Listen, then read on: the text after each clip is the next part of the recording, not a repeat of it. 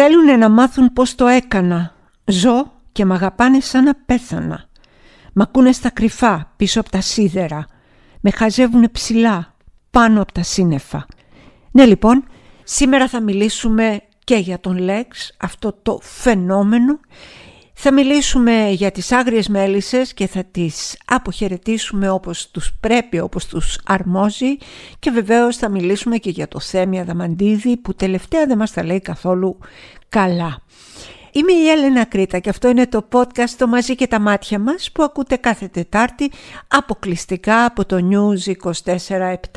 Αν λοιπόν αυτό που ακούτε σας αρέσει μπορείτε να με ακολουθήσετε στο Spotify, στο Apple Podcast και στα Google Podcast. Να είστε καλά, βάζω καφέ, βάλτε την παρέα και ξεκινάμε με Lex. Θέλουνε να μάθουν πως το έκανα. Ζω και μ' αγαπάνε σαν να πέθανα. Μ' ακούνε στα κρυφά πίσω απ' τα σίδερα. Με χαζεύουνε ψηλά πάνω απ' τα σύννεφα. Ξέρω τι θα χάσω αν δεν κερδίσω. Γι' αυτό θα κρίζω μόνο όταν κοιτάζω πίσω δεν θα έρθω σήμερα. Όχι σήμερα. Ψηλά πάνω από τα σύννεφα. Εμείς λοιπόν της δικής μου γενιάς, το Λέξ δεν τον είχαμε ξανακούσει ποτέ στη ζωή μας. Αρχίσαμε να τον ε, πληκτρολογούμε, να τον ψάχνουμε, να τον γκουγκλάρουμε και όσο τον γκουγκλάραμε τόσο βρίσκαμε εξαιρετικά και ενδιαφέροντα πράγματα για αυτόν. Είναι η γενιά μου, δεν τα ξέρει. Αυτά δεν τα καταλαβαίνει, Λέξ τώρα. Όπως έλεγε η γιαγιά μου αν ζούσε θα έλεγε εμείς αυτά τα Λέξ, ρεξ, μπεξ, δεν τα ξέραμε. Που είναι και αλήθεια. Ε, γι' αυτό προτιμώ να αφήσω να ε, μιλήσει ένα κορίτσι 20 χρονών που ήτανε και έζησε αυτή την εμπειρία, μια εμπειρία ε, 25.000 ατόμων που ε, ο στίχος που ήρθε σε μένα στο μυαλό μου ήταν το «Σα φωτοβολίδα με στη νύχτα σκάει». Σαν φωτοβολίδα λοιπόν με στη νύχτα έσκασε όλη αυτή η οργή, η αλήθεια, η ειλικρίνεια, ο σπαραγμός, ο θυμός και η οργή. Λέει λοιπόν στη live όπου το διάβασα το 20χρονο κορίτσι. Ο άνθρωπος αυτός είναι όντως έτσι. Μιλάει στον κόσμο με τη μουσική του, εκφράζει ολόκληρες γενιές και διαδίδει αλήθειες χωρίς να παριστάνει τον Μεσσία. Όσοι τον αντικρίζουν από κοντά το αντιλαμβάνονται αυτό κατευθείαν και τον σέβονται τόσο που υιοθετούν αυτό το ταπεινό ύφος. Μπορεί να χτυπιούνται ιδρωμένοι από κάτω αλλά είναι προσιλωμένοι στο στίχο, στην εμπειρία, στις σχέσεις με τους γύρω, στη συγκίνηση. Με ηρεμία λοιπόν μπήκαν αυτοί οι 25.000 άτομα ε, μέσα και με ηρεμία και ευγνωμοσύνη βγήκαν καλοδιάθετοι, εκστασιασμένοι και περήφανοι που ήταν όλοι εκεί και τραγούδησαν μαζί με το Λέξ. Αισθάνομαι, λέει το όμορφο αυτό κορίτσι, τρομερή τύχη που βρέθηκα μέσα στο γήπεδο, που τραγούδισα, χόρεψα, συγκινήθηκα και έζησα μια μισή ώρα παρέα με 25.000 άτομα και έναν αληθινό ράπερ με τους οποίους μοιραζόμαστε όλοι την ίδια αγάπη. Είπαμε, μια φωτοβολίδα μες στη νύχτα σκάει και η καρδιά μου σπάει, μες στο φως σε είδα. Γίναν τα κομμάτια μια καινούρια γη, μες στην αλλαγή βλέπω μάλα μάτια. Συγγνώμη Λέξ, αλλά εμένα τη δική μου τη γενιά η παρουσία σου μου θύμισε το ωραίο τραγούδι του Ορφέα Περίδη. Μια φωτοβολίδα μες στη νύχτα σκάει και η καρδιά μου σπάει μες στο φως σε είδα γίναν τα κομμάτια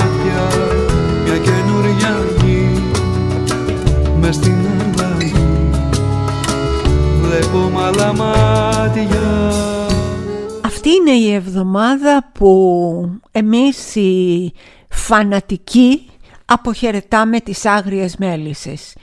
Ένα σύριαλ αλλιώτικο από τα άλλα, μια καθημερινή σειρά όπως δεν την έχουμε ξαναδεί ποτέ.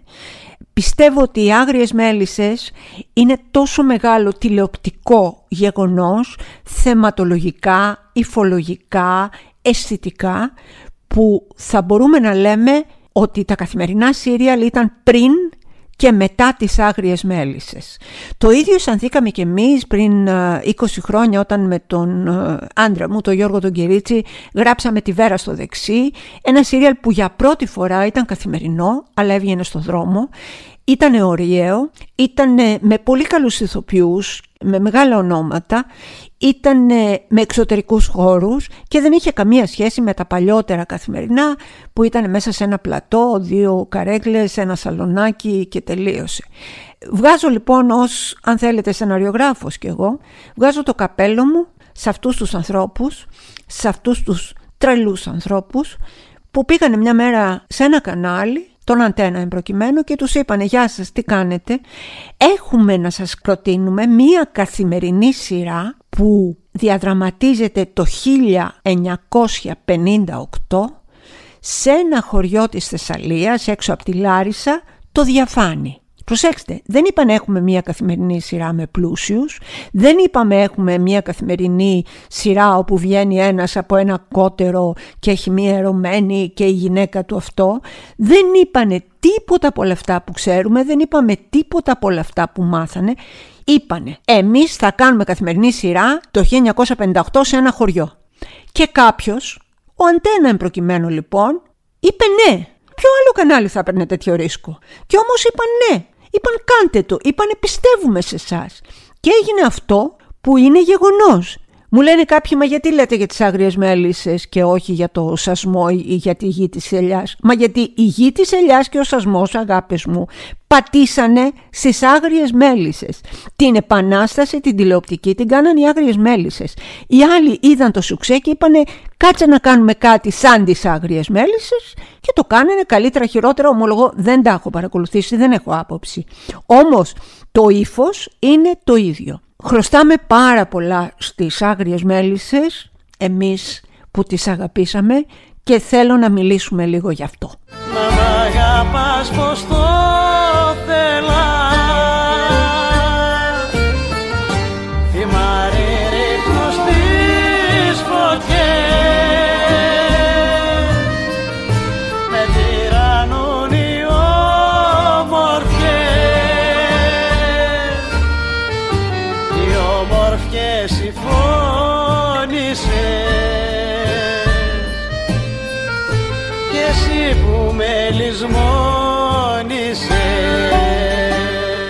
Εγώ πρέπει να σας ομολογήσω ότι δεν βλέπω σειρές τηλεοπτικές και δεν βλέπω σειρές τηλεοπτικές γιατί όταν αυτό είναι για πάρα πάρα πολλά χρόνια το επάγγελμά σου, δηλαδή τα σενάρια, μετά παθαίνεις ένα είδος μυθριδατισμού, δηλαδή δεν θέλεις, δεν, δεν, δεν αντέχεις, δεν σε ενδιαφέρει. Είναι όπως ένας σεφ ο οποίος ενδεχομένως δεν ξέρω αν μπορεί μετά να φάει τα φαγητά του όταν τόσα χρόνια μαγειρεύει για τους άλλους.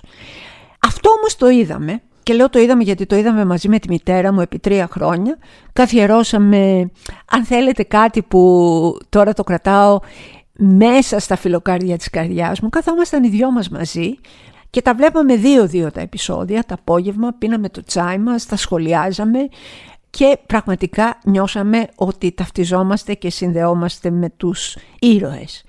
Πολλούς σπουδαίους ηθοποιούς γνωρίσαμε μέσα από τις Άγριες Μέλισσες, ηθοποιούς που Όσοι αγαπάμε το θέατρο τους ξέραμε και τους θαυμάζαμε, αλλά τώρα μπήκανε μέσα στα σπίτια όλων.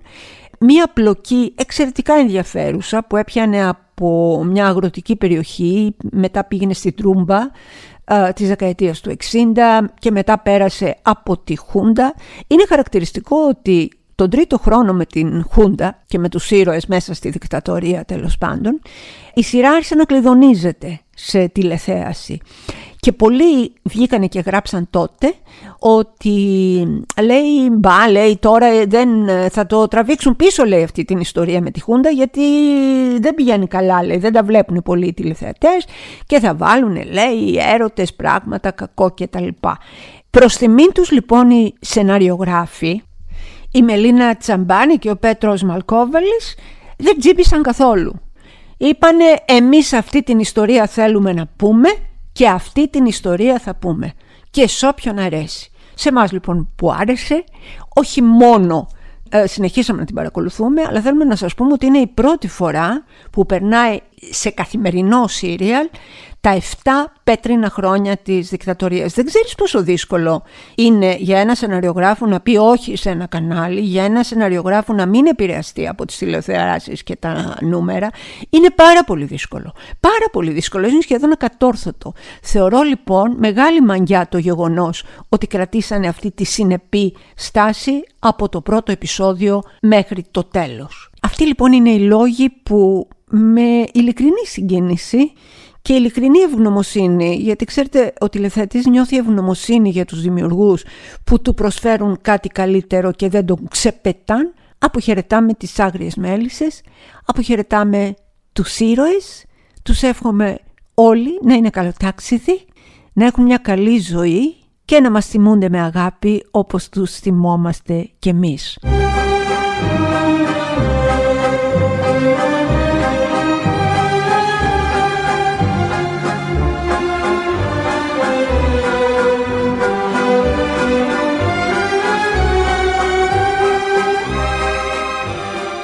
Ο Θέμης Αδαμαντίδης δεν μας τα λέει καθόλου καλά. Καθόλου καλά. Όταν κατά καιρούς είχε όλα αυτά τα μπλεξίματα με το μπαρμπούτι και όλα αυτά τα πράγματα, ομολογώ ότι εγώ τον έβλεπα πάντα με μια συμπάθεια και μια επιοίκεια. Οι λόγοι ήταν δύο. Πρώτον, γιατί τον θεωρώ αντικειμενικά πολύ μεγάλο τραγουδιστή. Και δεύτερον, γιατί θεωρώ ότι όταν κάποιος είναι τζογαδόρος, κάνει κακό στον εαυτό του. Αν όμως είναι κακοποιητής, και χτυπάει γυναίκες, τότε κάνει κακό στους άλλους. Και αυτό αλλάζει πάρα πολύ το παιχνίδι στη συγκεκριμένη σκακέρα. Καταγγελίες λοιπόν έγιναν από την ίν σύντροφό του. Διέρευσε και ένα βίντεο το οποίο τον βλέπουμε να κλωτσάει την κοπέλα η οποία κοπέλα λέει Βαρβάρα Κύρκη είναι το όνομά της, το έχει πει ίδια δηλαδή ότι έχει φάει πάρα πολύ ξύλο, ότι έχει κακοποιηθεί πολύ, ότι έχει υποφέρει πολύ και ότι λέει τον αγαπούσε και δεν ήθελε να φύγει από κοντά του. Αυτό που έχει εξαιρετικό ενδιαφέρον όμως είναι ότι τα ίδια περίπου πιστοποίησε και η πρώην γυναίκα του Αδαμαντίδη και αυτή δηλαδή μίλησε για κακοποίηση. Όταν είναι ένα το άτομο που καταγγέλει, άντε πες να το δεις με σκεπτικισμό, να περιμένεις κάποια πράγματα. Όταν όμως είναι δύο, τα πράγματα σοβαρεύουν και τα πράγματα αγριεύουν. Και με το θέμα Αδαμαντίδη, κυρία Αδαμαντίδη μου, εμείς δεν θέλουμε να μας δέρνετε. Ούτε εμάς τις γυναίκες, ούτε κανέναν άλλον. Τα κουλά σας κοντά, κοντά από όλες μας. Φερόμενο θα σας πω και τώρα, φερόμενος ως κακοποιητής, αλλά εν πάση περιπτώσει σας ανέλαβε υπερασπιστικά ο Αλέξο Κούγιας, ο οποίος γνωρίζουμε ποια είναι η γραμμή του και η τακτική του σε αυτές τις ε, περιπτώσεις. Όταν υπάρχει θήτης και θύμα και εκείνος έχει αναλάβει τον θήτη, κάνει ό,τι μπορεί για να διασύρει τα θύματα. Δηλαδή το ίδιο έκανε και στην ε, δίκη Λιγνάδη όπου προσπαθούσε να απαξιώσει με περιφρονητικούς και άθλιους χαρακτηρισμούς όπως πατσαβούρες, όπως επαγγελματίες ομοφιλόφιλοι, όπως, όπως, όπως παρατράγουδα ξέρω εγώ που είπε ο Λιγνάδης. Το ίδιο κάνει και τώρα, βγήκε ήδη λοιπόν και έδωσε το στίγμα του, είπε ότι η μεν τώρα σύντροφος του είχε λέει πάρει κάποια λεφτά του Αδαμαντίδη, η δε πρώην η οποία είναι και βουλγαρικής καταγωγής, προσέξτε πως μπαίνει ο ρατσισμός, απλά το λέμε, είναι και λίγο βουλγάρα αυτή, η οποία λέει και εκτός ε, των άλλων την ξέρουν, είναι γνωστή και δεν πρόκειται να ε, επαναλάβω κακοποιητικούς ε, χαρακτηρισμούς του συνηγόρου. Όχι, όχι λοιπόν, δεν μας τα λέτε καθόλου καλά κυρία Δαμαντίδη. Δυστυχώς για σας πέσατε σε μια εποχή που τα θύματα μιλάνε. Τα θύματα ανοίγουν το στόμα τους και αν πραγματικά αποδειχθεί αυτό, νομίζω ότι σας πρέπει με όλο τον μη σεβασμό που σας τρέφω αυτή τη στιγμή, μία σοβαρή και αμετάκλητη τιμωρία. Και για να δείτε τώρα τι είναι κακοποίηση, θα σας βάλω ένα τραγούδι όχι του Θέμια Αδαμαντίδη εδώ, όχι, αλλά της δεκαετίας του 60 με τη Θεσπέσια την υπέροχη Τζένι Βάνου που έχει τίτλο «Η Σκλάβα». Παιδί μου αλλιώτικο, παιδί μου απίθανο, καρδιά μου μεγάλη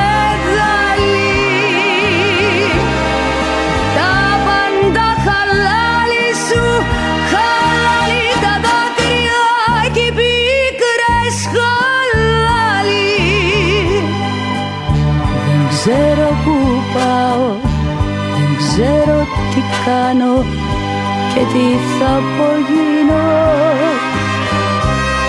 Η σκλάβα σου ήμουν, η σκλάβα σου είμαι.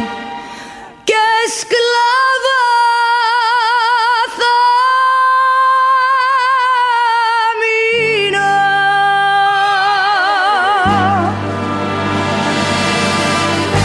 Πέθανε η Ντένι Μαρκορά ή πέθανε η Ντίνα Κόνστα. Αυτή η κουβέντα άναψε τώρα μετά τον ευγενικό διακριτικό αποχαιρετισμό στα επίγεια της ε, σπουδαίας ηθοποιού, της Ντίνας Κόνστα, όπου αρκετοί κούνησαν στο δάχτυλο στους άλλους μισούς επειδή ε, είχαν συνέχεια τις φωτογραφίες από το ρόλο της στο Δύο Ξένοι αλλά και παλιότερα από τη Γιολάντα στο Δίσεξα Μαρτίν. Και είπαν λοιπόν ότι δεν πρέπει να παραγνωρίζουμε ότι η Κόνστα ήταν μια σπουδαία ηθοποιός η οποία διακρίθηκε στο Σανίδι όσο λίγες. Που είναι γεγονός. Εγώ πραγματικά την ακολουθούσα αυτή την ηθοποιό, την έβλεπα πάντα. Τελευταίες φορές που την είδα ήταν ε, στην Σωτηρία Μπέλου, το μονόλογο της Σοφίας Αδαμίδου και λίγο πριν στο «Μάνα μητέρα μαμά» του Γιώργου Διαλεγμένο, συγκλονιστική και στα δύο. Αν μου επιτρέπετε να καταθέσω μια πολύ μικρή εμπειρία. Την ε, Ντίνα την ήξερα γιατί ήταν κολλητή της θείας μου, της Λίλης της Παπαγιάννη, της σπουδαίας ηθοποιού. Η Ντίνα λοιπόν, η Λίλη και η θρυλική Δέσπο Διαμαντίδου ήταν κολλητές, συναντιόντουσαν οπωσδήποτε μια φορά την εβδομάδα. Οι παλιές αυτό το λέγανε «Jour fixe» και λέγανε τα δικά τους. Ε, φύγαν λοιπόν οι άλλες δύο, λογικά η Ντίνα κάπου εκεί θα πάει, κάπου εκεί θα τη βρούμε. Αλλά ήθελα να πω και κάτι τελευταίο. Υπήρξαν χιδέα και απαράδεκτα σχόλια με αφορμή το θάνατο της ε, Κόνστα επειδή είχε δηλώσει κάποτε ότι εγώ δεν θέλω να κάνω ούτε γάμους ούτε παιδιά. Αυτά τα πράγματα δεν είναι για μένα, αυτά τα πράγματα με πλήττουν ή οτιδήποτε άλλο. Δικαίωμά της αναφέρεται το ότι βγήκαν άνθρωποι μετά το θάνατό της και την έβρισαν για αυτές τις δηλώσεις, το θεωρώ ότι πιο άθλιο, χιδαίο και λεϊνό μπορεί να κάνει κανείς σε έναν άνθρωπο. Η Ντίνα λοιπόν στη ζωή της δεν ήθελε γάμους, δεν ήθελε παιδιά και στο θάνατό της δεν ήθελε τελετές, ούτε θρησκευτικές ούτε πολιτικές και ήθελε να την αποτεφρώσουν. Αυτό διάλεξε συνεπής από την πρώτη στιγμή μέχρι την τελευταία. Και θα σας πω και κάτι ακόμα. Όταν γνώριζες, έβλεπες την Τίνα Κόνστα ή την πλησίαζες να της μιλήσεις, δεν είχε καμία απολύτως σχέση με την πληθωρική και χαριτωμένη Ντένι Μαρκορά. Ήταν πάρα πολύ ευγενική με τους θαυμαστές της, αλλά απρόσιτη. Σου επέτρεπε να πλησιάσεις τόσο όσο. Έλεγε πολύ λίγα λόγια, είχε ένα ευγενικό ε, χαμόγελο αλλά πραγματικά κρατούσε τις αποστάσεις. Έτσι ήθελε, έτσι διάλεξε τη ζωή της. Τώρα, από εκεί και πέρα, εμείς την αποχαιρετούμε με θλίψη. Εάν κάποιοι αγάπησαν την Τίνα ως ηθοποιό, κάποιοι αγάπησαν την Τίνα ως άνθρωποι και κάποιοι αγάπησαν την Τίνα ως ρόλο, ο καθένας μέσα στην καρδιά του αποχαιρετάει με το δικό του τρόπο όποιον θέλει. Μην κουνάτε λοιπόν το δάχτυλο σε αυτούς που είπανε τη μεγάλη Ντίνα Κόνστα Ντένι Μαρκορά. Tendrás a tu hombre piel morena, desde el cielo habló la luna llena, pero a cambio quiero el hijo primero que le engendres a él. Que quien su hijo inmola para no estar sola, poco le iba a querer.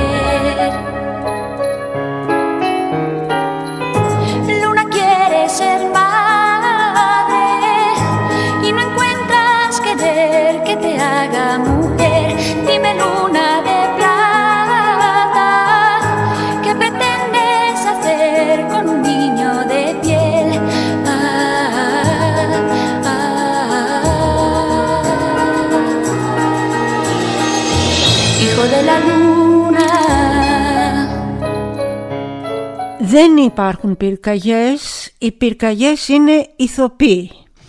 Αυτό καταλαβαίνω τουλάχιστον εγώ και όλοι οι άλλοι συμπολίτες μας όταν το βράδυ ενώ φλέγεται το σύμπαν στην Ελλάδα κάθεσαι να ακούσεις ε, ειδήσεις από την ε, τηλεόραση και οι ειδήσεις έχουν την εξής θεματολογία. Δυο λαλούν και τρεις χορεύουν.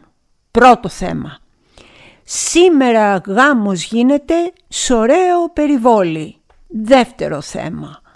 Απόψε κάνεις μπαμ, σε βλέπουν και κορνάρουνε και σταματούν τα τραμ. Τρίτο θέμα. Ό,τι φανεί του Λολοστεφανή. Τέταρτο θέμα. Δώδεκα απόστολοι ο καθένας με τον πόνο του. Πέμπτο θέμα. Αυτό δημοσιογράφοι, οι οποίοι περισσότεροι από αυτούς είναι και μέλη του σωματείου μας, της ΕΣΥΑ, θεώρησαν ότι μπορούν να βγουν και να πούνε ό,τι τους κατέβει στο κεφάλι εκτός από τις φωτιές. Γιατί φωτιές δεν υπάρχουν. Γιατί δεν τους επιτρέπουν τα πετσομένα τα οποία έχουν πάρει να βγουν και να πούνε την αλήθεια στον κόσμο. Δεν υπάρχουν φωτιές. Δεν υπάρχουν φωτιές. Εν τω μεταξύ, οι πυρκαγιές είναι παντού. Δηλαδή δεν μας φτάνει η αθλειότητα, το χάλι το περσινό που καταστράφηκαν σπίτια, καταστράφηκε το βιός των ανθρώπων, καταστράφηκαν ζωές, ζώα, τα πάντα. Όχι, όχι.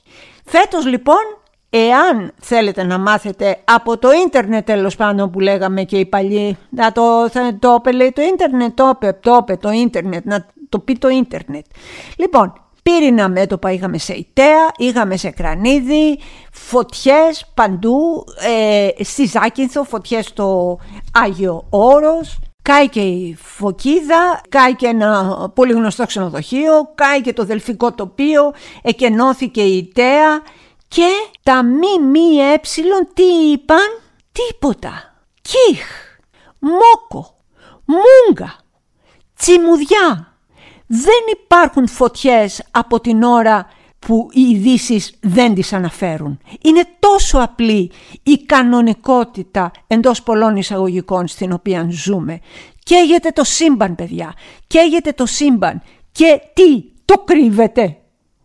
Είστε με τα καλά σας, είστε σοβαροί, αλλά βέβαια το ίδιο ακριβώς δεν κάνατε και με το σκάνδαλο Νοβάρτης που ήταν και καλά σκευωρία Νοβάρτης και όλοι βγήκανε οι δημοσιογράφοι τετρακάθαροι και παραδόθηκαν στον κόσμο σαν αθώες ειλικρινά λευκές περιστερές. Δεν είπατε τίποτα, δεν γράψατε τίποτα, κάνατε λάθη. Η Ιωάννα Μάνδρου και ο Τάσος ε, Τέλογλου ζητήσαν συγγνώμη για την παραπληροφόρηση για την, τον Παπαγγελόπουλο και την Τουλουπάκη. Ζητήσαν συγγνώμη. Τίποτα. Δεν υπήρχε πουθενά. Στα Κυριακάτικα φύλλα δεν υπήρχε πουθενά. Οχ, δεν μπορώ, αλήθεια σας λέω, δεν μπορώ. Ταράζομαι πάρα πολύ γιατί ξέρετε κάτι, είμαι 45 χρόνια σε αυτή τη δουλειά. 45 χρόνια σε αυτή τη δουλειά με δασκάλους που με μάθανε να λέω την αλήθεια, να γράφω την αλήθεια, να καταθέτω την αλήθεια. Και ευτυχώς δεν είμαι μόνη μου. Υπάρχουν πάρα πολλοί συνάδελφοι που ακόμα πιστεύουν στις ίδιες αρχές και στις ίδιες αξίες. Σε περίπτωση λοιπόν που δεν θα το μάθετε ποτέ από τα μέσα, δύο πράγματα έχω να σας πω. Πρώτον, καίγεται η Ελλάδα και δεύτερον, η σκευωρία Νοβάρτης είναι σκάνδαλο και κανονικά έπρεπε ο Μητσοτάκης και η κυβέρνησή του να έχουν παρετηθεί σήμερα. Και εγώ και εγώ ρίξε κι άλλο λάδι στη φωτιά. Λίγομαι, λίγομαι, πέταμε σε θάλασσα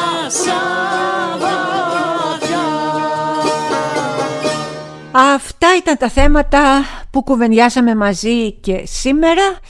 Ελπίζω να περάσατε τόσο καλά όσο περνάω εγώ μαζί σας και μπορεί να σας φαίνεται λίγο αστείο γιατί εγώ είμαι πίσω από ένα μικρόφωνο όμως πραγματικά νιώθω ότι όταν μιλάω εδώ σε αυτό το podcast είναι σαν να έχουμε μαζευτεί όλοι γύρω γύρω παρέα και τα λέμε. Το μαζί και τα μάτια μας λοιπόν, Έλενα Ακρίτα The Podcast, μπορείτε να το ακούτε κάθε Τετάρτη από αποκλειστικά από το News 24-7 και αν αυτά που λέω σας αρέσουν μπορείτε να με ακολουθήσετε στο Spotify, στο Apple Podcast και στο Google Podcast. Σας αγαπώ και σας σέβομαι βαθύτατα.